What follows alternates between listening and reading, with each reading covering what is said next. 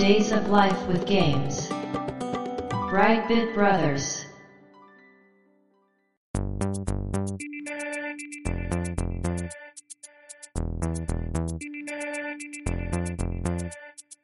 どうも、1P 川崎です。どうも、2P 長谷川です。この番組はかつてゲーム少年だった 1P 川崎と 2P 長谷川の二人がゲームにまつわる様々な話題で古きを訪ねて新しきを知る番組です。はい。ということで、ブライトビットブラザーズステージ149です。ありがとうございます。今回のテーマは、思い出のヒロインはい。ということでね、うん。ここ最近番組内でずっと告知しておりました思い出のヒロイン会ということで、はい。皆さんからたくさん今回もうん。コメントお便りいただきました。はい。ありがとうございます。はい、もう本当にありがたいことですが、今回のね、思い出のヒロインって、まあ、幅広く、もうどんなジャンルでも構わないという話をしてたんですが、はい。まあ、やっぱりね、女性キャラというとね、うん。ある程度こう、ジャンルが偏ってくるというか、うんうん。ただ中にはね、それぞれの思い出がありまして、非常に聞き応えのある内容になってるんじゃないかなと思いますんで。そうですね。はい。それでは本編で紹介していきたいと思います。よろしくお願いします。よろしくお願いします。Days of Life with Games. Brightbit Brothers. まず、大ちゃんさんからいただきました。はい。最近ちょくちょく出るサラダの国のトマト姫のアップルリサは急に綺麗な人が出てきてびっくりしました。キャロット高原の音楽も最高でまた遊びたいなっていうのをまずいただいて、はい。この最近ちょくちょくっていうのは、今、ビタミーナ王国をね、遊んでいてそうそうナムコのサラトマヤっていうね、そうそう川崎さんの、やたらとね、サラトマ連呼してたから、はい。その印象なんでしょうね。うんで思い出のヒロインといえばということでいただいたのが、忍者竜剣伝のアイリーンもグラフィック綺麗だったな。難しくてクリアはできなかったけど、後々動画でエンディングを見て、竜、受け取った報酬って、目の前にいるよってキスする流れもかっこよかった。といただいたんですが、まだ続きがありまして、でも、竜よ。ここまでのアイリーンとの接点って、1、背後から撃たれて牢屋に入れられる。2、わけもわからず邪神像を渡され牢屋から出される。3、アイリーンが人質として再会し、直後に穴に落とされる。の3回だけだよね。そこまで惚れる要素ありましたっけ？まさか、見た目100%で惚れたわけじゃないよね。報酬って女性として愛してるのの意味で言葉通り報酬とか思ってないよね。なんだか心配になってきた。そういえばキスした後に、まだ名前聞いてなかったね、とか言ってましたね。ときメモで言うと、伝説の木の下で告白した直後に、あんたの名前なんだっけ？聞いてるようなシチュエーションだけど、本当に見た目100%じゃないよね。エンディングシーンの竜は心なしか焦点が合っていなくて、感情が欠落しているように見えるけど、それは私の心が汚れてそう見えているだけだよね、竜よ。と、いただきました。はい、ありがとあうございます。りがとうございます。もうあの、後半は竜に対しての突っ込みになってうました。ん。まあね、これは吊り橋効果ですよ。そうですね、もう完全にそうですね。あんな難しいゲームだから。はい。まあ、これは、あの、映画を意識してるんでしょうね、やっぱりうね。ん。まあでも、キスした後に名前を聞くのはちょっと、いや、もうこれね、ジやばいェームズ・ボンドぐらいですよ、これ。そうですね。このシチュエーションに合うの。確かに。うん。もう女好き、無類の女好きキャラならこれぐらい。ねもう本当ジゴロが服着て歩ってるみたいな、うんジェームス・ボンドなら、うんうんうーんうん。。しかもね、名前言わせた後に知ってたよ、みたいな、ね、言葉で言うとね。コブラとかジェームズ・ボンドあたりのキャラですよ、これうはもう。ん。はい。まあそういう意味では、すごく合ってると思います。確かに、かっこいい。ザ・アメリカンでしょ、これ。そう言われればかっこいい。ね。では続いてね、はい。桑畑さんからいただきました。はい。思い出のゲームヒロイン、ワルキューレの冒険のワルキューレ。当時パッケージデザイン一目惚れして即買いした。藤博さんのデザイン最高。しかしプレイ画面のワルキューレは黒髪単発の似ても似つかない姿で並行した思い出。でも脳内保管しながらクリアしましたよ。すげえ難しかった。といただきました。ありがとうございあますり。がとうございます。はい。もうこちらね、長谷川さんが言われてた通りの、同じ感想ですね。アルキューレはいなかったっていうね、ねえ。始まりです。あれってあのパッケージの人じゃない。うん。知らない人がいる。はい、これ全国のプレイヤーがそう感じたんではないでしょうか。でもね、僕との大いなる違いは、クリアしているところですよ。そこです。本当に素晴らしい。うん。これね、クリアしてるだけですごいと思う。すごい。本だって当すごい。、遊び方わかんないですから。わかんない。うん。これでもやっぱワルキューレは、まあ好きな方多いでしょそううね。ですよね。ねうんうんザ・ヒロインって感じですもんね。ですね。うん。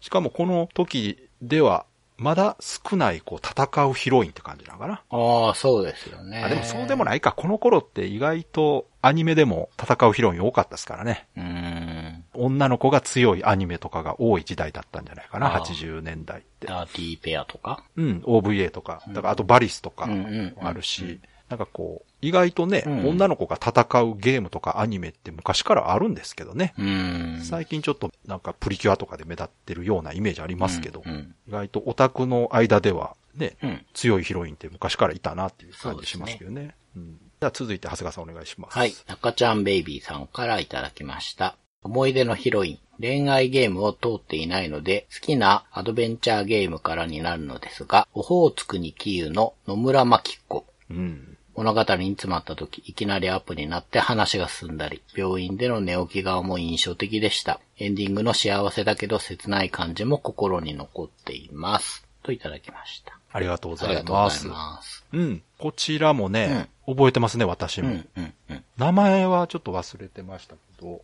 そうですね。絵的には結構みんな覚えてるんじゃないか。僕はあと、エンディングの曲がすごく良いのであ、わかる。いや、もうね、この、オホーツクにキュー自体がやっぱ名作ですから、ね非常にこう人間ドラマ、うん重厚な人間ドラマがね、うん、うん。あって、キャラクターも魅力的でしたからね、うんこれは印象深いのもわかります。あとグラフィックもすごく綺麗でしたからね。ああ、そうか。当時って考えれば、いやいや、ファミコンであのグラフィックはうんすごく上手だと思いますよう。ん。うん。そうですよね。ファミコンもそんなに後期ってわけじゃなくて、どっちかって言えば早い方に入りますよね、多分。こね中期ぐらいかな。うん。うん。ポートピアっていかにも初期の頃って感じですけど、うんあそこから考えたらめちゃくちゃ進化してるじゃないですか。確かにそうだ。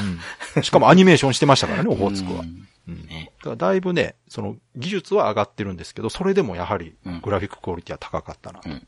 うんでは続いて、お米粒さんからいただきました。はい。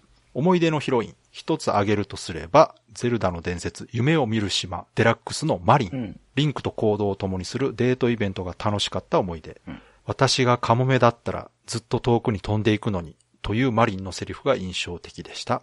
エンディングに衝撃を受けたのを覚えてます。といただきました。ありがとうございます。ありがとうごいざいます。いや、これもわかるな。うん。私ね、ゼルダ結構このあたりやってないんですようん、ね。うん。うん、あの、カプコンがゼルダ作ったあたりから 遊んでなくて、はいそうそう。ただ、この辺のキャラは知ってる。うん。ゼルダってその、ヒロインってゼルダ姫のイメージありますけど、ああ、確かにね。このあたりのゼルダはちょっと違うんですね。これスピンオフ的な。そうですね。夢を見る島は一番スピンオフなんじゃないかな。ですよねうん。そういう意味ではすごくオリジナルヒロインですよね、これね。そうですね。う。うんん、うん、うん。まあ、スイッチでね、リメイクもされたんで、最近遊んだ人も多いかなと思うんですけど、スイッチ版もね、可愛いですけどね。うんうんでもこうやってね、そのキャラの思い出とともにセリフも覚えてるっていうのはすごくやっぱ印象深いんでしょうね。うん、うん、ううんん。このセリフ読むだけでも、ちょっと詩的でいいですよね。そうですよね。この頃ってやっぱりボイスもないですし、うん、うん容量的にテキストもそんなに長くね、詰め込めないはずなので、うんこう限られた中でね、うん、うん。印象的なセリフを考えるというのは、それなりにこう難しかったと思うんですが、そうですね。だからこそ印象に残るんですよね、うんやっぱりね。うんうん本当に詩ですよね。うん詩的な表現っていうかね。うん。最近のその漫画とかね、うん。アニメの名台詞ってなんかこう、長い文章になってるものが結構多く感じてて、ああ。うん、昔のね、名台詞ってなんかこう一言ポンとうん。いうものが多かった印象があるんですよね。ガンダムとかでも。そうですよね。うん。最近のね、作品の傾向ではね、結構長台詞多いんですよ。うん。だから、この辺にもその時代が出てるなっていう感じ。そうですね。最近は見てる人にすごくこう、伝えようとするそう、そう。作品が多いから。そうですうん。すごくわかりやすいか、逆にメタな感じになってるかっていうのが多いですけど、そうそうそう。そういうのとも違う、この頃ならではのこう、詩的な表現っていうのは、そうですよね好。きですね、僕は。一言ポンとこう出てくるね。うん。うん。うん、これ本当素晴らしいと思いますね、このあたりのセリフというか。はい。では次、長谷川さんお願いします。はい、ボタスキーさんからいただきました。思い出のヒロイン。当時、なぜこのソフト買ったのか思い出せないけど、中山美穂のときめきハイスクールです。ゲーム中に表示される電話番号に電話すると、中山美穂さんからゲームのヒントが聞けるという斬新なものでしたが、電話をかけすぎて親に怒られたことを思い出すなぁ、といただきました。はい、ありがとうあございます。りがとうございいます。や、これ出てくるかなと思ってたんですが、来ましたね。はい。これ、長谷川さんご存知ですか？知ってはいますよ。うん。うん、電話してね。これあの、うん。ネタ芸として結構ね、YouTube とかで取り上げられたりすることもあるんですが、はい。これ87年に出たね、うん。ディスクシステムのゲームなんですよ。うん。で、今回ね、調べたんですよね、ちょっとね。はいはいはするとね、なかなか興味深いことが分かりまして。い。はい。これ、販売は任天堂なんですね。はいはいはい。ああ、うんうん。開発元がう、ん。スクウェア B チームということになってまして、そうでしたね。開発スタッフ言っていきますと、まずプロデューサーが横井軍平さん。ほ そして、ディレクターが坂本義夫さん。う。うん。デザイナーが坂口博信さん。うん。シナリオも坂本さん。うん。そして音楽上松さん上松信夫さん。はいはいはい。そして美術時田隆さん。はあ。ということで、任天堂とスクエアのドリームチームです。これ今絶対ありえないっすね。これ、すごくないですか？すごい。いや、まあ、時代が生んだ奇跡というかね。そうですね。うん、ちょっと、びっくりしました。これ全く知らなかったんで。ああ、いや、スクエアがっていうのは僕はなんか知ってましたけど、はい。今聞いた夫人だとは。だって、FF を作った人たちと、フうん。ァミコン探偵クラブメトロイド作った人たち。そう、そうですね。すごいですね。音楽上松なんですよね。わけわかんないな。あまあ、まあだからね、この頃はおそらく皆さうんん。若手だったと思うんですうけど、ん。ちなみに売上本数がはいはいはい。40万本。あー結構、売れたんじゃないいや、かなりだと思います。プラス書き換えで12万回。はあ。いやー、ちょっとびっくりしました。まあ、中山美穂さん、この頃人気でしたよね。あ、めちゃくちゃ人気です。すごく人気あった。めちゃくちゃ人気ですあいや、これ聞くとですね、あの、ときめきメモリアルのドラマシリーズを小島監督が作ってたという時ぐらいの衝撃を受けましたね、本り当にま。したね。う。うんん、うん。でね、まあちょっと脱線しますけど、ちなみに、翌年、1988年に、うんリサの妖精伝説ってうん、いうゲームが。ディスクシステムで出てるんですね。はい、はい、はい。こちら、メーカーはコナミ。うん。で、リサの妖精伝説のリサは、はい。立花リサさんうん、ですね。うん。こちらも当時大人気のアイドルの方で、うん、私は結構好きなアイドルでした。うん、うん。まあだからこの頃はこういうね、実在するアイドルとコラボしたゲームというのが結構出てたんだなと。確かにね。うん、まあ時代超えてね、うんプレステになった時とか、プレステ2になった時とかもアイドルコラボのゲームっていうのは出てたので、そうですね。いつの時代も。うん数は多くないですけどね。そうそうそう。うん。確実にまあ売り上げがある程度見込めるとうん。いうのと、で、最近こういうのが出なくなったなと思ってね、うんちょっ。と考えてみたんですが、おそらくアイドルの人がゲームとタイアップする方法が変わってきてるんだなと思って。うん昔はキャラクターとして登場するという売り方だったのが、今はアイドルの人がゲームをプレイすることがコラボになると。そうですね。うん。うん。プレイしてそれを YouTube で流すとかね、うんうん動画で流すことがコラボになるんで、昔みたいなそのアイドルが出てくるゲームという売り方はなくなってきてるんじゃないかなとう。いうん感じがしましたね。うん、こういうところでもゲームのこう時代の流れを感じるなというか。そうですね。確かに。最近だってほら、ハード性能上がったらね、もっと綺麗な画像でアイドルの人たちが踊ったり歌ったりするゲームが出てもおかしくないのになと思うんですけど。うん。確かまあそこら辺はもうアイマスとかあの辺のね、に。うん。ものが占めてるからう。ん。アイドルゲームなんてね、だから、いろんなものが出てもいいのになと思うんですが、まあ実写系がないというのはもう、確かに。そういう流れもある。うん。確かにな。ぜひデビュー21をね、出してほしいと。実写で。とまあ実写でも何でもいいですけど、うんうんまあシミュレーションゲームとしてね、出してほしいなと。はい。では続いて、コッシーさんからいただきました。はい。思い出のヒロイン、イコのヨルダです。うん。これほど儚げで透明感のあるヒロインがいたでしょうか主人公イコより少しお姉さんに見えますが、うん僕は男の子だからこの人を守るんだと言わんばかりのイコのけなげさが引き立ちます。うん。有名なこの人の手を離さないのキャッチコピー通りです。はいといただきました。ありがとあうございます。りがとうございます。あーこちらもザ・ヒロインですね。そうですね。んしかも、ほぼ、っていうか会話ないんですよね。確かイコって。全然喋んないねですよ。これがだから当時非常にドラマ性が高い、ドラマ性というかあれか、うん映画的というかね、うん。主人公とヒロインが会話せずに手を繋いではい。一緒にこう冒険するというか戦っていくというね、この演出は本当画期的というかうね、ん。まあハードスペックが上がったからできた表現だとは思うんですうが、ん。そうですね。ハードスペックは上がったけど、うん行動自体はなんかすごく昔からあるというか、その、うん、人間のこう、すごく根っこの方に近いというか、うんねやっぱり会話劇をしないっていうのが、まあ、できるようになったのにしないっていうのが、そうですね。僕はすごい新鮮だったし、今ね、エモいっていう言葉があるはい。けれども、はい。はい。まあ、いいことかってすごくそれなのかなって、あの、そうですエモいっていう言葉がよくわからないけれども、なんかこういうものかなっていう。そうです。まあ、エモいって感動するとかと一緒です。感情が動くっていうことなんで。うん。まあでもここは本当にその会話がないことによって情報量を抑えてはい。想像力を高めるそうですよね。という演出だと思うんですけど非常に効果的で、うんしかもこのやっぱね、見た目的にうん手を繋いでいるという、これがね、効いてるんですよ。聞いてますね。めちゃくちゃ効くんです。うんで、これを本当にちゃんと物理でこれやってるのかな？確か手と手くっつけて。ううん。ん。だここが素晴らしかったんですうね。ん。女の子の手を引いて一生懸命こう主人公の男の子が助けているというこの姿をずっと見ているっていうね。そうですね。うん、ここですねう。ん。そこをこう、ゲームの、なんていうか、モチベーションにちゃんとつなげてるじゃないですか。でそうですね。もう本当にそこのワンテーマをうん。見せるためにゲームを作ってるという感じしますもんうね。ん、します。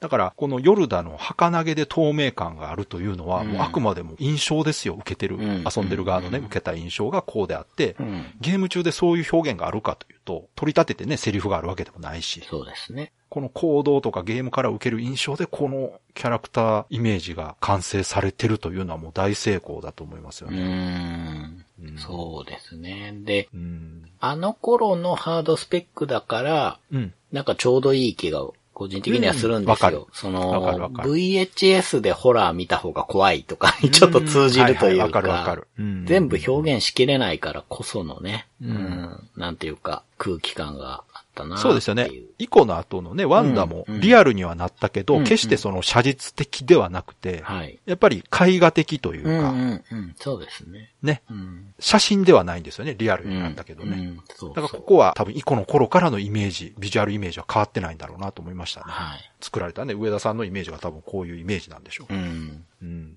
一貫してますよね、なんかテーマはね。そうですね。こう、うん。悲しさが漂う中にこう優しさがあるみたいなゲームが好きなんですよね、あの上田さんってね。そうですね。うんうんそうそう。素直に感動するものではなくて、ちょっとね、うん。ひねってるというかねう、ん。裏に暗いものとか悲しいものがうん潜んでいる感を漂わせるのがうまいなと思ってう。まいですね。そうそうそう。ちょっとね、大げさかもしれないけど、遊んだ人の数だけこう物語がで。きるというかね。あの、全部説明しないそうですもんね。そうそうそう。すごく説明が少ない分ね、うんそうなるのがすごくいいし、僕は好きですね、わそういう手法は。はい。そうですね。うんじゃあ次、長谷川さんお願いします。はい、ひよすけさんからいただきました。思い出のヒロインいたわ、FF2 のマリア。メニュー画面の顔がちょっと色っぽくて子供ながらにドキドキしてたな。戦闘になるとほとんど裸みたいな格好だし、エッチなお姉さんって感じ。そのくせ死に様がギャグ漫画の転げ方みたいなアホっぽい格好なのも好きだった。といただきました。ありがとありうございます。がとうございます。この、いたわっていうのはこう、いろいろ考えてくれてたんでよね。ですすね。えうんー。そこで出てきたのが FF2 のマリアってなかなかすごいな。うん。でもやっぱあのドット絵のイメージなんですね、やっぱりうね。ファミコンのあのドット絵にしては、やっぱりね、よく言われるのがドラクエと FF の違いっていうのは自分のキャラが見えるかどうかがうんうんうん。違うと。うん。で、FF は見える分、そのキャラクターが、表情が豊かなんですよね、やっぱり。なるほど。見た目も見えてるし、で、うん倒れた時の倒れ方もキャラによって違うというのは、すごくやっぱり遊んでる方からすると、印象に残る部分なんじゃないですかね、やっぱり。うんうんこうやってひよすけさんも覚えてますからね。まさに。だってあの、裸みたいな格好だし、ドキドキしてたっていうのがね、あのドット絵ですからね。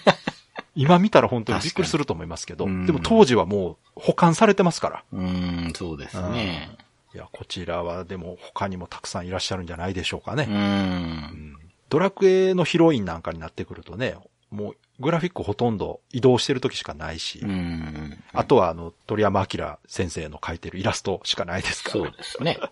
うんゲーム中では移動中のグラフィックだけやもんな。うん。らそれに比べると FF の方がキャラクターの情報量が多いなと、そうですね、確かに。うん、いう感じですね。はい。では続いて、8888さんからブログにコメントでいただきました。はい。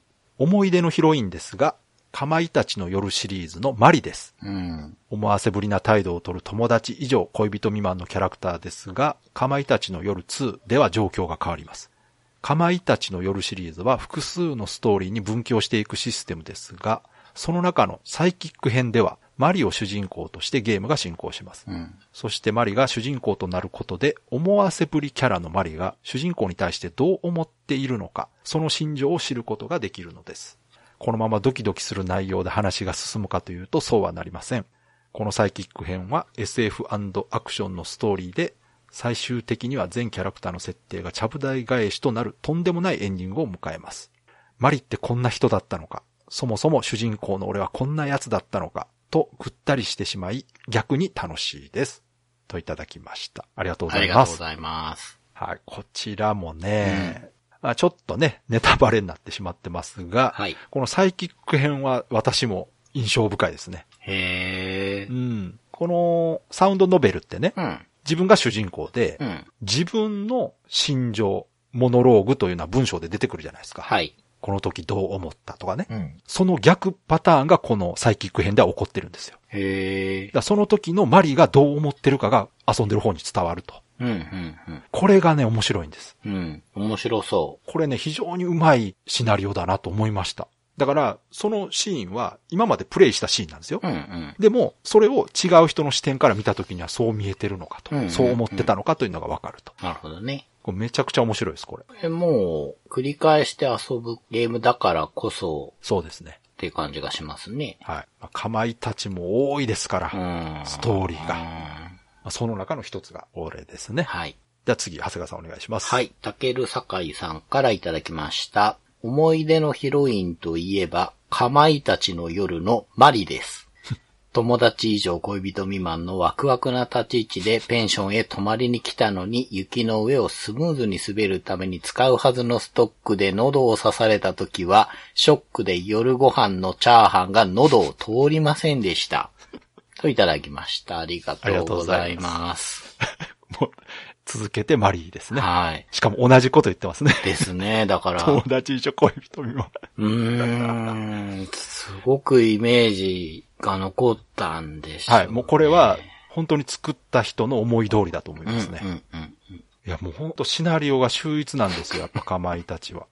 この、僕、この、たけるさかいさんの文章の、うん。チャーハンの下りよりも、はい雪の上をスムーズに滑るために使うはずのストックでっていう言い回しが、このショックを感じるんですよね。そうですね。そんなものでって。そうそうそんなことがっていう。それで？うん。まあまあね、本当にこのかまいたちというのは、まあこれあくまでもたくさんある中のストーリーの一つなので、はいはいはい。これが真のエンディングとかではないんですよ。そうですね。うんはい。ここが面白いところです。本当に分岐のね、仕方がね、もうバリエーションに飛んでて、うん。素晴らしいんですけどね。じゃあ続いて、テイタンさんからいただきました。はい。好きなゲームヒロイン。実はあまり思い浮かびません。うん。ドラクエ10のアンルシア。いや、それはレトロゲームじゃないし。うん。強いて言うなら、ゼルダかドラクエ5のビアンカですか。うん。そろそろリンクじゃなくてゼルダを主人公の新ゼルダの伝説を。リンクを助けに行くゼルダでもいいじゃない。といただきました。ありがとうございます。ありがとうごいざいます。や、これでもね、確かにゼルダが主人公のゲームはありかもな。ああの、一番新しいね、ブレスオブザワイルドのゼルダは戦いますからね。あ。実際そうですよね。無双で、ゼルダ無双でめちゃくちゃ戦ってましたから。うん、うん。うん最近はやっぱヒロインはね、助けられる側からうね、ん。戦うキャラへと時代で変わってますから。そうですよね。うん。ゼルダ姫って、はい。作品によってまあ違うじゃないですか。そうですねまあリンクも違うけど、うんゼルダ姫ってやっぱり主人公じゃなくてこう喋ったりするから、うん。そうね。あの作品によっての差がリンク以上にあるんですけど、そうですね。僕ね、スカイウォードソードのゼルダがめちゃめちゃ可愛いと思ってて。あー、なるほど。あのゼルダと、多分これを言う人はあんまりいないと思うんですけど、大地の汽笛のゼルダもめっちゃ可愛いんですよ。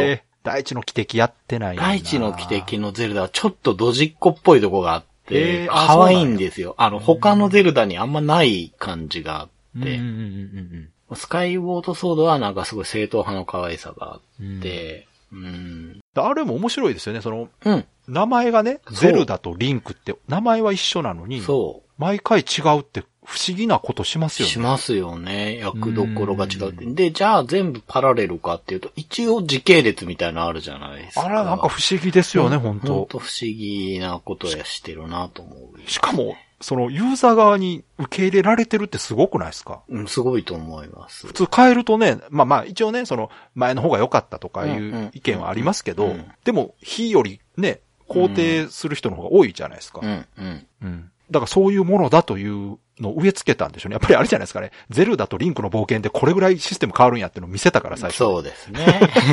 確かに、ね。ゼルダっていうのはこれぐらい変わるんだよ。うん、うん、うん、もう上から見てたゲーム横向きになってる経験値でレベルアップするし、みたいなね。うん。うん。でもあれは正しいのか。だって、ゼルダが出てこうへんのにゼルダの伝説ってつけたらおかしいですもんああ、ね。確かにそうですよね。だからリンクの冒険なんですよね、うんあれは。そうですね。うん。まあでもこのゼルダ姫だけでも多分好きな人分かれそうですもんね。どのゼルダ姫好きかってね、確かに。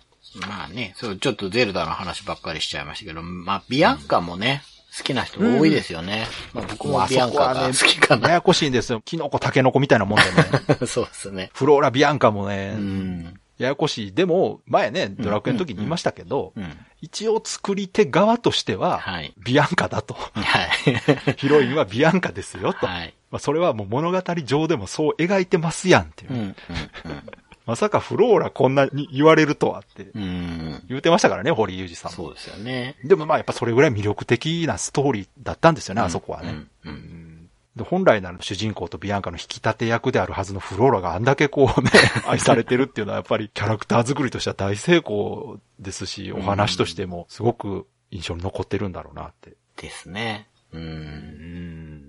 では次、長谷川さんお願いします。はい、ユーニさんからいただきました。思い出のヒロインは、風来の試練外伝、アスカ剣山のアスカ。試練と違ってコッパとのやりとりが見られるし、ギリがたくキリリとした面を見せたかと思えば、少し天然なところもあったりと、キャラクターとしてもとても魅力的。といただきました。ありがとうございます。ありがとうございいます。いや、いいとこ来ましたね、これ。そうなんです。これね、僕ね、うん試練シリーズやったことないんですけど、はい。アスカはやってみたいなってすごい思うゲームの一つなんですよね。まあ、これに関しては本当主人公は男性女性ってあんま関係ないですもんね、このシリーズ。まあ、システム的にはね、そうですよね。ただ、風来の試練っていうか、このね、不思議なダンジョンシリーズですけど、うん。これってゲームシステムがね、まずあって、そこにこうキャラとストーリーが乗っかってるっていうイメージがあるんで、うん。作る側としてはその自由度は高そうだなとは思ってたんですが、うん。やっぱりこういうふうにこうキャライメージとしてうん。印象に残ってるということは、うん。しっかり作られてるんでしょうね、このあたりもね。そうですよね。でうん、なんか文章からも魅力がすごい伝わりますよね。うんうんうんでなんかこのサポートキャラ的なね、コッパっていうのもすごく効いてますよね、やっぱりね。うん。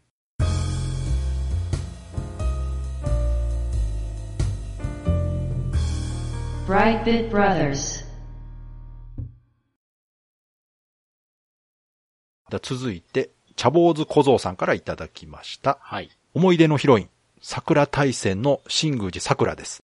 中学の頃にジャンプ放送局の写真で見た横山千沙さんに一目惚れ。うんその横山千沙さんが演じる桜に感情移入してプレイしました。うん。そして憧れの桜横山千沙さんに会うために桜大戦のディナーショーに行ったのはいい思い出。といただきました。ありがとうございまあすり。がとうございます。まあ、これも来るなとは思ってたんですうが、ん。さすがですね。人気ありましたよね。横山千沙さんからの桜。そしてディナーショーね。これ結構この流れの人もそうやな ディナーショーって楽しそうだなこれがだからね、ゲームのキャラをうん。リアルでうん。舞台でお芝居させて、うん。リアルコンテンツとしてうん。表現したのが桜大戦って言われてますね。あ、そうか。今なら2.5次元か。そうそうそう、舞台とかね。だからうん、ときめきメモリアルもその声優さんをそういう売り方してたんですが、はい。こういう舞台とかね、ディナーショーにしたのは桜が最初じゃないかな。確かに。そうかも。うん。で今だとね、結構普通のことなんですけどね。そうですよね。うん、この当時ではすごく意欲的なことですよ、これですよね。珍しいというか、先駆け的な、これより前があるかもしれないけど、だって、僕は桜大戦はちゃんと遊んだことないんですけど、うん、うん。それでもそういうことやってたのは知ってるでし、それがすごくファンの間で人気だったことも知ってるし、これだからね、すごかった。あの、広い王子さんが積極的にね、うんそういうことをやられてたみたいでそっか、そっか。うん、ゲームにとどまらずに、そういうマルチメディア展開をするということをすごく力入れてたので、うん。そういう展開してたみたいです。うん、面白いのが、そもそも桜大戦っていうのは劇中でうん。うん。宝塚の舞台をね、はいはいはい。宝塚みたいな舞台をやっているというのが、うん。劇中の話なんで、まあそれをこうリアルでもやってるっていうのはすごく面白いなと。うん。うん。画期的だと思いますね。そうですね。まあこれはね、桜大戦のキャラだけでもっと来てもいいぐらいだなと思ってます、うん私は一応3までやったかな。うーん。ドリキャス版までは遊んでました。うん。うんそう、これもいいな、桜大戦もいいな、確かにな。うん、話してる。はい、じゃあ次お願いします。はい、テスさんからいただきました。思い出のヒロイン、竜子の剣のキングですかね。当時中1だった私は必殺技で上半身はだけたキングにドキドキしていました。2や KOF でも同じ演出が続いたところから察するにきっと同志は多いのでは必殺技で仕留めようと無理してやられたのもいい思い出ですな。といただきました。ありがとうござありいます。がとうございます。まあ、これもね、はい。同志は多いのではって、うん多いのではどころじゃないですよ。めちゃくちゃいますから。キングは川崎さんをしてますよね。いや、私はキング好きなんです。あの、はいもともと、断層の霊人っていう、まず設定と、実は女だったっていう設定はですね、これ、本当にすごかったんですうよ。ん。で、今のキングってね、実はあんま好きじゃないんですけど。もう、その、断層してるのに女の人なんですよ、今のキングって。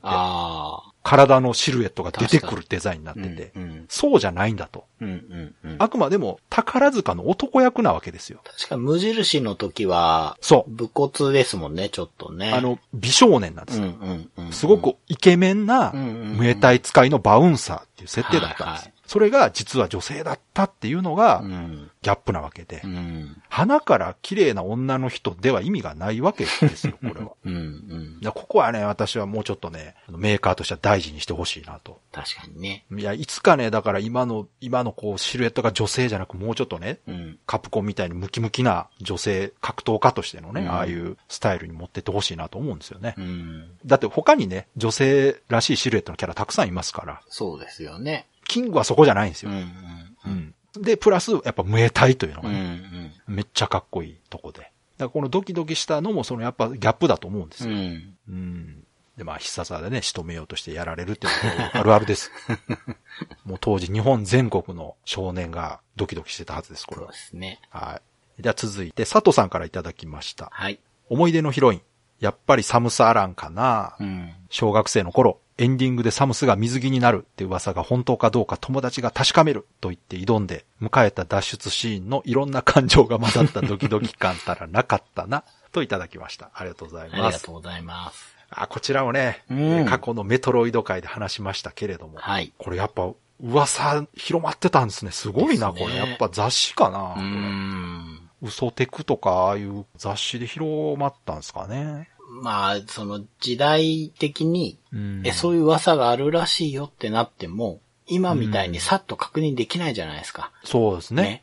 遊んでも本当かどうか見るしかないっていうね、時代だからこそ。だから、雑誌に写真が載ってればね、あ、うんうんうんほんまやって、まあなりますけど、うんうんもしそういうのがなくてね、話だけ聞いたらうん。ね、うん。らしいでって言って、うん。ほんまにって、俺クリアしたけど、そんななかったで、みたいな。そうそう。なりますもんね。そうそうそう。ね。うん。だからその条件があってね。ね、うんその、挑んだ人はいっぱいいたと思いますよ。いやー、めっちゃいたでしょ。うんしかもね、任天堂のこの作りがうまくて、その何段階かあるっていうの そうそうそうそうそう。頭だけ取るとか。そうそこれがね、もういやらしい大人ですよね、当時のね。よくわかってる子供心と思って。うう。んう。ん。いや、いい仕掛けだと思いますよ。頭だけ撮ってるの見たら、うん。こうなんかどうにかしたら本当に脱ぐなって思いますよね。そう、そこよな。その期待感と変化したことでね。うんうんうん。あ、本当に変わるんだと。うんうん。じゃあもっと早くクリアしたらどうなるんだろうってね。うんうんいや、この仕掛け自体がね、やっぱ作ってる方が、こう遊んでる方をね、楽しませようとしてる感が感じられていいですよね、そうですやっぱりねね。。うん。うんこういう工夫いいような。ん。良い。じゃあ次お願いします。はい。ジュンさんからいただきました。思い出のヒロインは、ときメモでも桜大戦でもなく、ランドストーカー、カッコメガドライブのフライデーです。ゲーム内のグラフィックも小さく、当然ながらボイスもなく、ほぼセリフ回しのみだったんですが、そのツンデレ具合が妙に記憶に残っています。といただきました。ありがとうございありますがとうご。ざいます。いいですね、この流れ。ときメモでも桜でもなくってね。まあ、ヒロインといえばここでしょというとこから、うんうんうんそうじゃなくてランドストーカーっていうのがね。うん。これ長谷川さんわかります？フライデーって。これあれ、連れてる妖精かな？そうそう、あの、ナビゲートキャラみたいなですよ。ね。うん。で、しかもね、ボイスがなくてセリフだけだったのに印象に残ってるのは、ツンデレ具合がうん。印象的だったと。ねこれ、ふと思ったんですが、このナビゲートタイプの妖精はツンデレ多いなと思って。確かに、思いません？思う。あ、多い。他で代表的なんで言うと、あの、ドラクエね。うんうんうん。あ、ドラクエ9。あ、ないんでしたっけ？あ、そうか、あのないか。ないか 3DS 版。はいはいはい。あれの妖精ね。はいはいはい。あれギャルですよ。あれはギャル。うん。ただ、妖精ってめっちゃツンデレ多いですよね。多い気がする。確かに。ねえ。うん。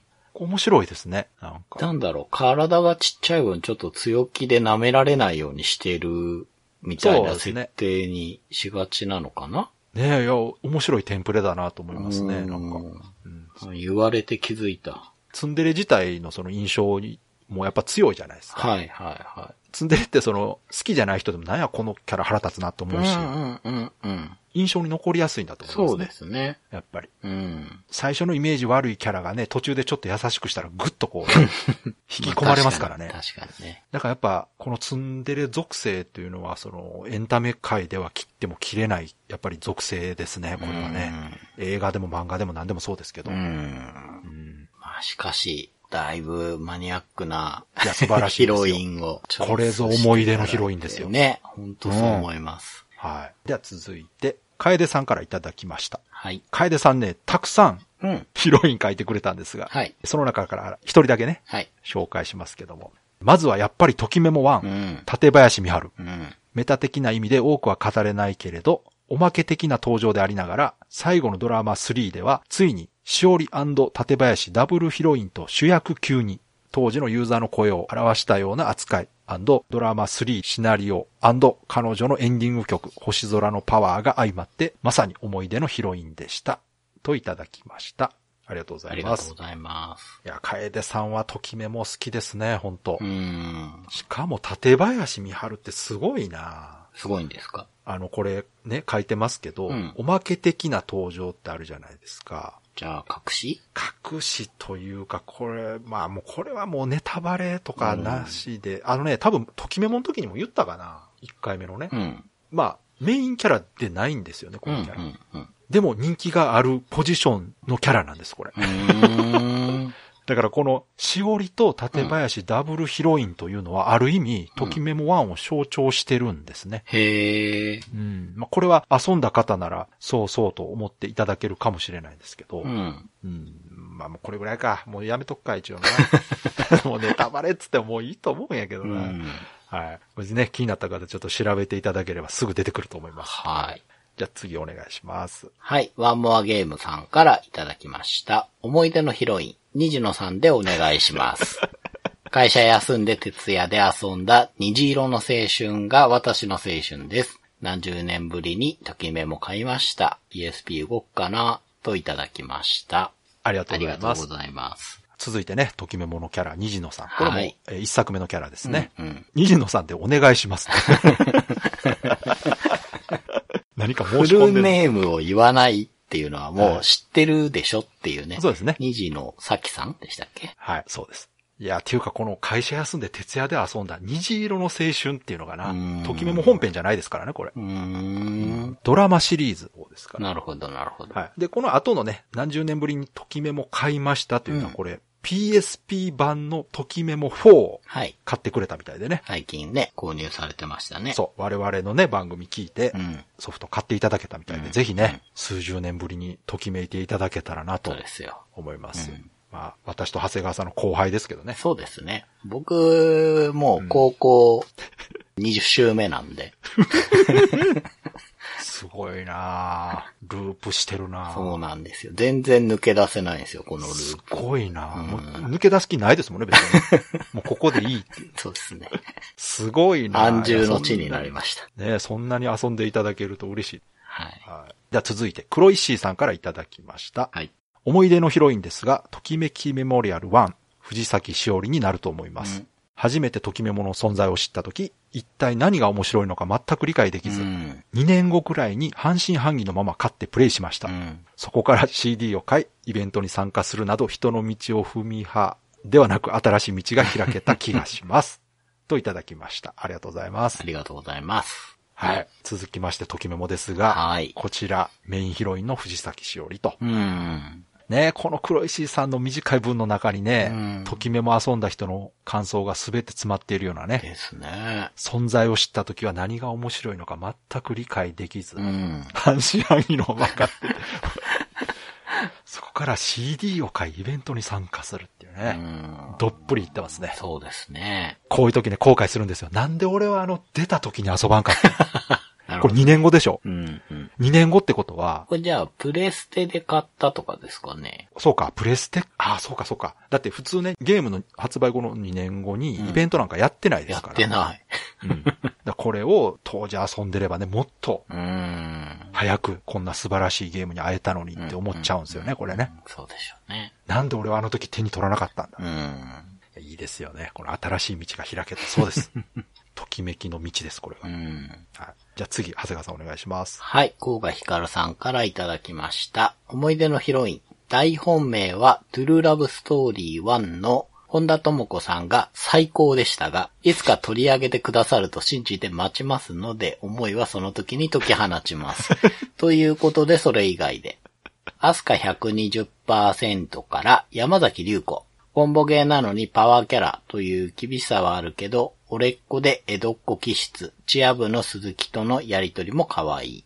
かまいたちの夜からマリ、誰もが経験するこのバッドエンド、好きな子の名前にして絶対守ると思っていた時にこれ。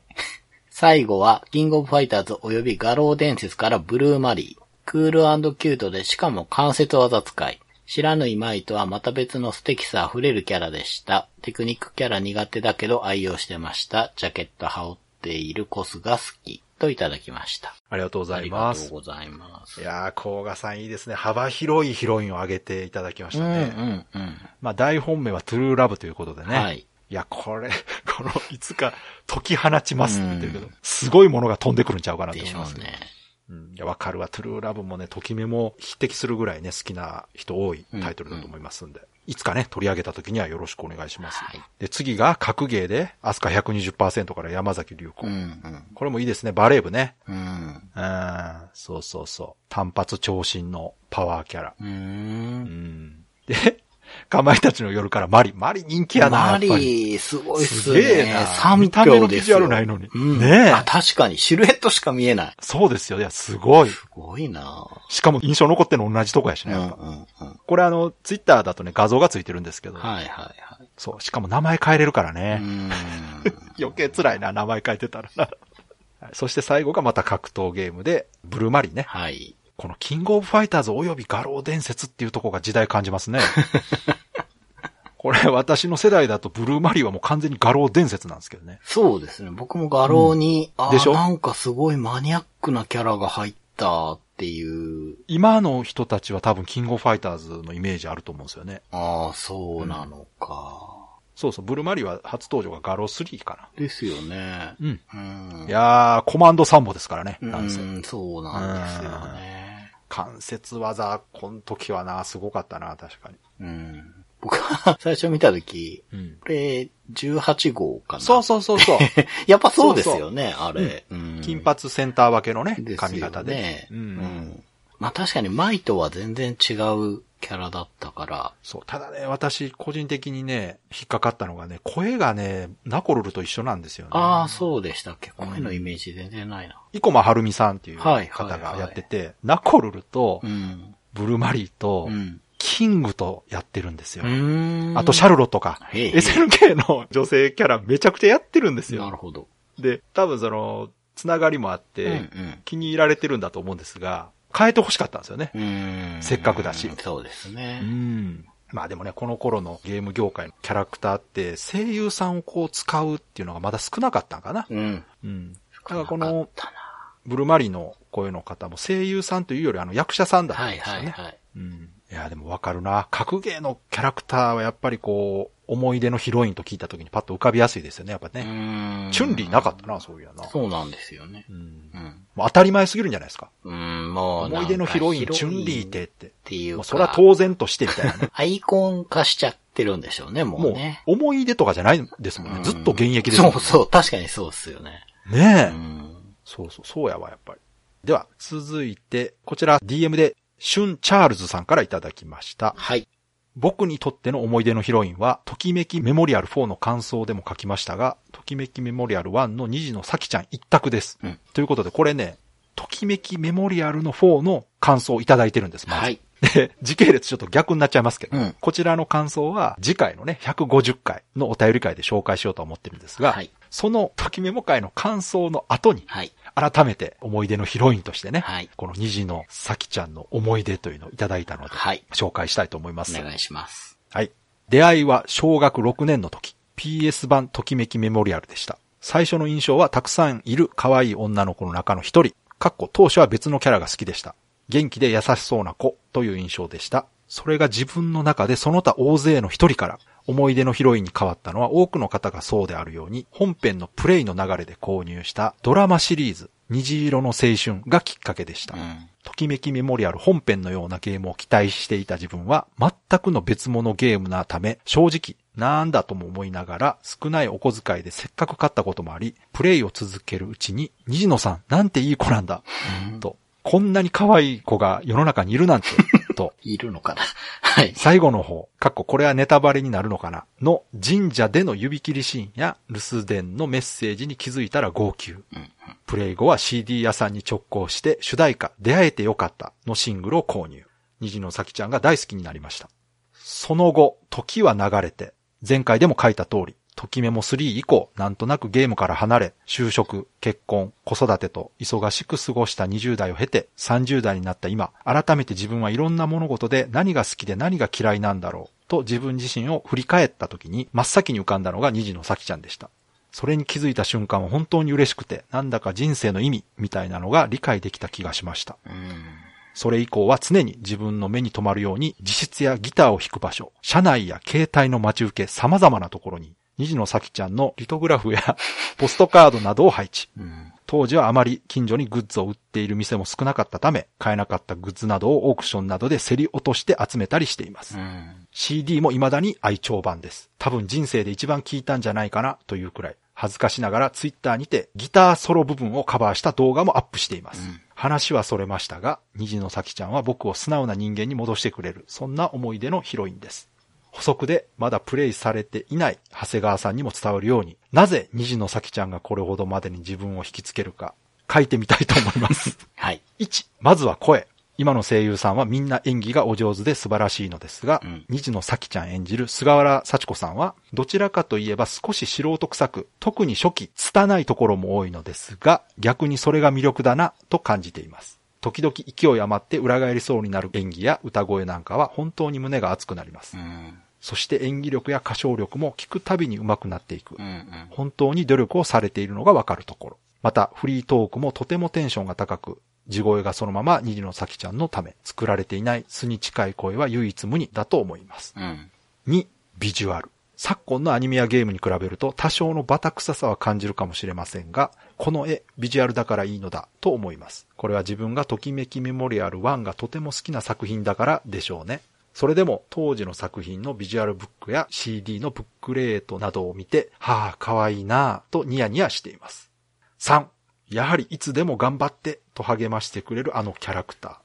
この声援にどれだけの人が勇気づけられたのだろうと思います。余談ですが、昨年 R1 で優勝されたお見送り芸人新一さんもそんな虹の咲ちゃんファンで、昨年ラジオ番組にて声優の菅原幸子さんと対談をされていました。ん。川崎さん、探せばアーカイブもありますので、未視聴だったらぜひ聞いてみてください。多分めちゃくちゃ笑います。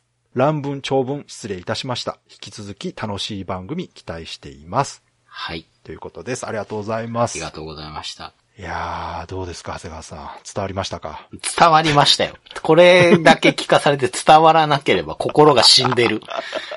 しかもね、今ならね、長谷川さんはもう、ときめも4そうそリアルプレイヤーですから。そうですもう、痛いほどわかるでしょ。思想のね、話を聞いているわけで、その、こう、ね、先にある4を楽しませていただいているので、もう、はなんていうか、ありがたく聞かせていただいたわけですけど、まあ、まあ、もう好きですね。もう、い。はい。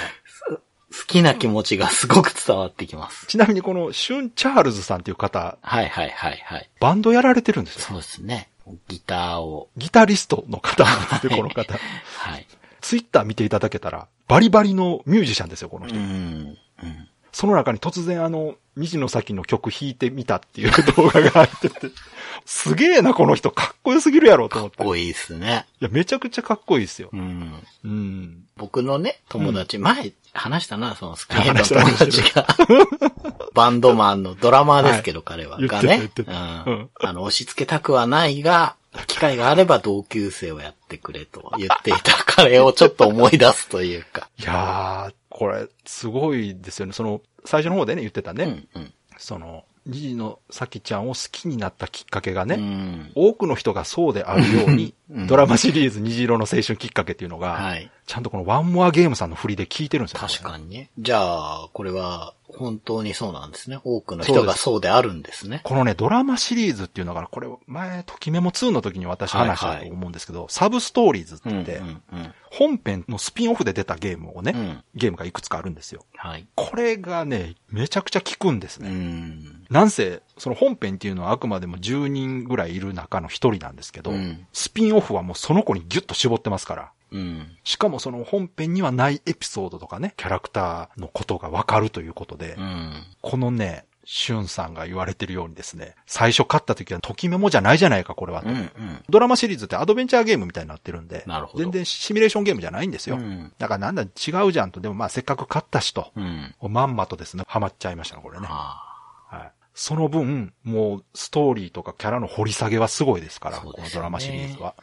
うん。で、やっぱり CD なんですよね。うん。うん。さっきのあの桜大戦も同じ流れでしたけど、はいはいはい。やはりこう、キャラソンというか、そうだな。ううんん。時代ですよね。そうです。でもこの後、そのね、このシュンさんのこう思い出の素晴らしいなと思うのが、うん。かつて当時遊んでた自分とその後ね、うんうんうん。ゲームを遊んでない期間があるじゃないですか。うんうんうん。これね、実は私は遊んでない期間がないんですよ。そうですね。そう。我々はね、ずっとゲームしてますね。そう。ゲームに出会ってから今までずっとゲームやってるんで、うん。卒業とかその途切れた期間がないんですうよ。ん。だから、この途中やってないうん。とこから、うん。その帰ってくるというか、うん。再びね、ゲームを楽しむという感覚は想像はできるんですけど、はい。その直接体験するということはまあ無理なので、うん。その時にこう思い出してね、そのキャラクターが浮かんだと。うん。そしてそれが嬉しかったと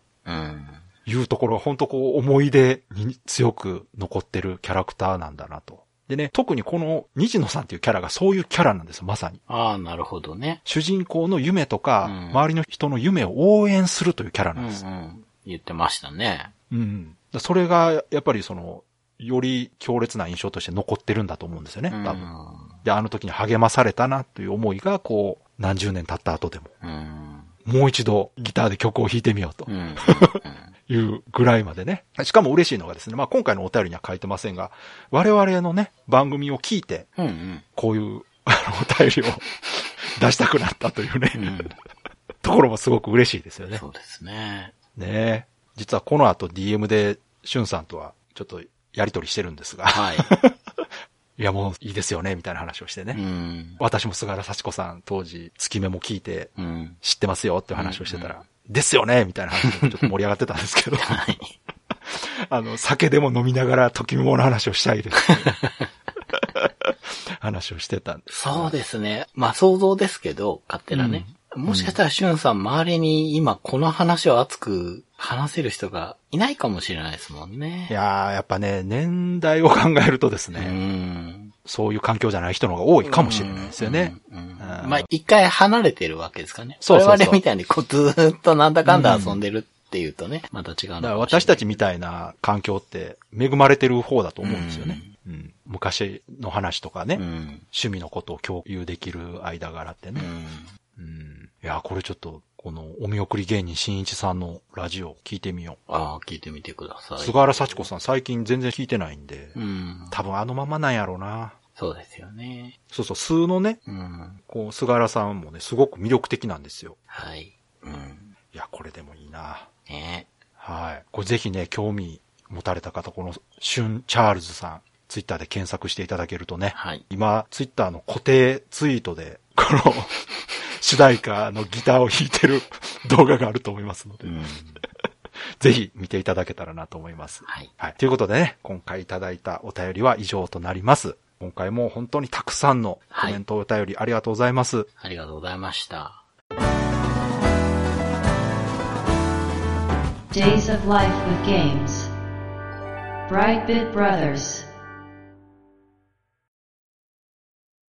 では、そろそろエンディングなんですけども、はい。今回の長谷川さんのレトロゲームプレイレポートはどうなってますでしょうか？はい。ビタミーナ王国を遊んでますけれども、例はいによってレトロゲームプレイレポートではね、ストーリーについても話すので、これから遊ぶ方はちょっと飛ばしていただいてというとこなんですけど、はい。ネタバレがありますのでご注意ください。今、スパゲット国に来まして、うん。まず新しい村に入ったぞということで武器屋に武器買いに行こうと思って入ってったら、うん。なんか店主と女性が揉めてるんですよね。うん。で、話を聞いてたら、うん。女剣士なんですけど、まあその人がレジスタンスの人みたいで、うん。あんた強そうだから入らないみたいな感じでスカウトされて、どういうことや？はいって感じでついていくとですね、うんうん森の奥の大岩の裏みたいなとこから入っていくアジトがあって、うん。うん。そこまで行ったらですね、うんまあこの女剣士の正体が、実はシーナ姫だっていうことがわかると。るほどまあ確かにディーナ姫がレジスタンスやってるって言ってたんで、うんなるほどなということなんですけど、うん。で、あのディーナ姫から報告が行ってるらしくて、うん。まあこっちの素性も分かってるみたいなんだけど、本当に強いのかいって感じで、まあ腕試しということで、シーナ姫と戦うことになるんですけど、ここでね、ちゃんとしたドット絵が出てくるんですよね。ああ、そうう。ん、すごくしっかり描かれたへえ。女剣士の絵が出てきましたよ。うんうんで、まあ、勝つと認められて、うん仲間になって、ただ今、レジスタンス武器不足なんだということで、パスタ村まで一緒に武器の調達に行こうってことで行くんですが、うん。村で今、美人コンテストをやってて、武器はそこの商品として全部出払っちゃったよとああ、そういうことか。なっています。なんで美人コンテストの商品が武器なのかはよくわからないんですが、うん。まあでもね、お姫様ですから。じゃあ、椎名姫が出ればいいじゃないかということになり、じゃあコンテストに出るためのドレスの素材をそっちか。必要だってかなって、だから森に果物を取りに行くんですよ。すごいな。なんか魅力的なドレスを作ってあげるわっていう人がいまして、うん。すごい展開言や。われたものを取りに行ってきてですね。でうん無事にドレスを作れたらコンテストに参加できて、優勝します、やっぱりね。ああ、なるほどね。うん。で、まあ、エビーノって人がドレスを仕立ててくれたんが、優勝した後ちょっと様子がおかしくなって、あらこのドレスがですね、催眠効果みたいのを持ってるらしくて、ほうほうほうみんながこう、意識はあるんだけど動けなくなっちゃうんですよ。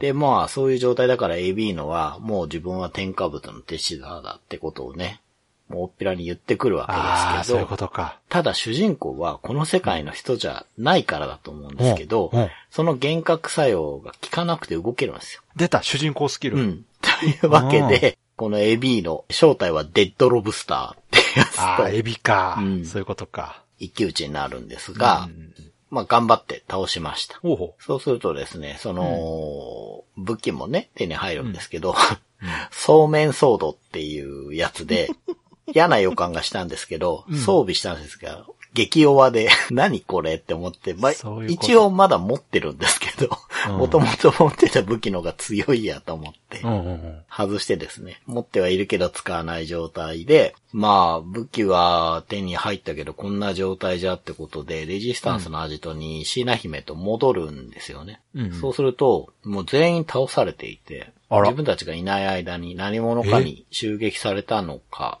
と思ったら、うんうんまあ、椎名姫の右腕みたいなシュリンプってやつがいるんですけど、うんうん。どうもね、こいつが裏切ったらしくて、ああ、シュリンプやもんな。はい、そうなんですよ。あで、これを国境まで追いかけて、ーはい。まあそうすると、俺の正体はバッドロブスターだということで。ああ、やっぱロブスター一族やったか、やっぱ。ああ。で、これがね、すごい強いんですよ。出た、またやう。ん。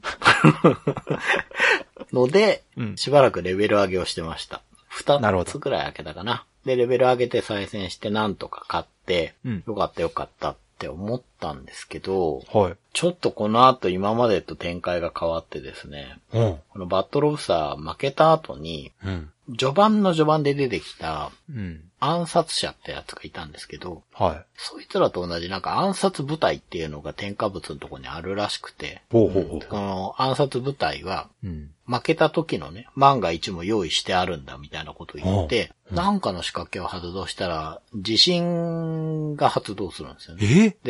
で、岩山の上から石が落ちてきて、それによってこう地割れが起きるんですよ。ええで、そこに椎名姫が落ちちゃうんですよね、運悪く。え？えで、一応間一髪ヘリに捕まってるんですよ。うん。で、自分とはね、3ブロックぐらい離れてるのかなそのうんうん亀裂がね。で、もう自分はいいから、うん。うん。次の目的地に行ってくれとうん。言われるんですけど、は目の前でぶら下がってるから、いや、助けなきゃと思って近づくんですよ。その1ブロック歩くたんびに、い。うん。なんか言うんですよ。いや、いいから行きなさいみたいなこと言うんだけど、うん。いや、でも助けなきゃと思って近づいてったら、うん。もう目の前で落ちていくんです もうそういう演出なんよ。や。そう。で、あ、これ近づいちゃダメなのかなと思って、う。うん。もう一回バットロブスター倒さなきゃだけど、うんちょっと椎名姫が落ちちゃうのはあんまりだからと思って、まあまあ確かにねちょっとやり直してみたんですよ。はい。で、言われた通りに、うん。近づかないで、うん。次の国に行ったら、後から追ってきてくれるんじゃないかなと思って、はあ。助けずに。行ったんですよ。うん。そしたら、うん。画面の端っこまで歩ってきた時に、うん後ろから小さな悲鳴が聞こえたみたいなことが出るんですよ。だから、もう、どっちに行ってもダメなの。いやいやいや、ああ、そう。はい。ここに来て急に？そう、なんかシリアスになってきてから、これはね、ちゃんとこう、終盤に向けての盛り上がりを作っていやいや、ええちょっと待って、ここまでなんかギャグみたいやったのそうなんですよ。ちょっとね。うん。やっぱりなんかあったうか。ん。で、実はもうちょっと進んでるんですけど、まあ、次の国は砂漠のある国なんですが、そこで、じゃあ新しいお姫様仲間になるのかなと思ったら、うん。懐かしいね、名前なんですけど、うん一番最初に出会ったババロアっていうローマ女はいはい。が、まあ仲間になると。うんで、このババロアはですね、添加物の呪いで魔法が使えなくなってたんですけど、うん。徐々に力を取り戻してて、まだ前世紀の力は全然出ないんだけど、うんうん。まあ簡単な魔法なら使えるから、私がついていくぞみたいなこと言ってて。ほうほう。で、周りにババロアの娘とその旦那さんとその子供、だからババロアの孫とかもいるんですよ。うん。ババロアの孫はなぜかプリンになるんですけど。まあなんかそう、ああ、他の子もいるなぁと思って、うん。もう一回バボラに話しかけたら、こんなババアは嫌かみたいな自分で 言ってきて。いやいやいやと思って。まあ今はババロアとですね、行動を共にしてるんですけど、やっぱりこう序盤に出てきたキャラがまた出てくるとかっていうことで、本当に終わりに向かってる感じがありますね。まあ、だってお姫様のね、うん。人数考えてももそうですね。最後の方ですもんね。あとは、そうか、全部出た？エーナがいない、う5人でしょ、いうん、結構出たような気がするかやら、ークライマックスなんか、急にギャグ漫画だと思って読んでたらシリアスになってきたみたいな展開になってる。そうですね。さすがに最後はピリッとさせえーちょっとに来てるのかなっていう。うん、そうですね。ねう。ん、わかりました。じゃあ、次回で最終回ですかね。そうですね。だと思います。では、いつもの告知お願いします。はい。ブライトビットブラザーズでは番組に対するご意見ご感想、あなたのゲームの思い出やゲームにまつわるエピソードなどお便りお待ちしています。ホームページ右側のメールフォームや番組のツイッターアカウントへの DM などでお送りください。ツイートの場合は、ハッシュタグ BB ブロス。BB がアルファベットでブロスがカタカナをつけていただけると見つけやすくて助かります。よかったら番組ツイッターアカウントフォローしてください。よろしくお願いします。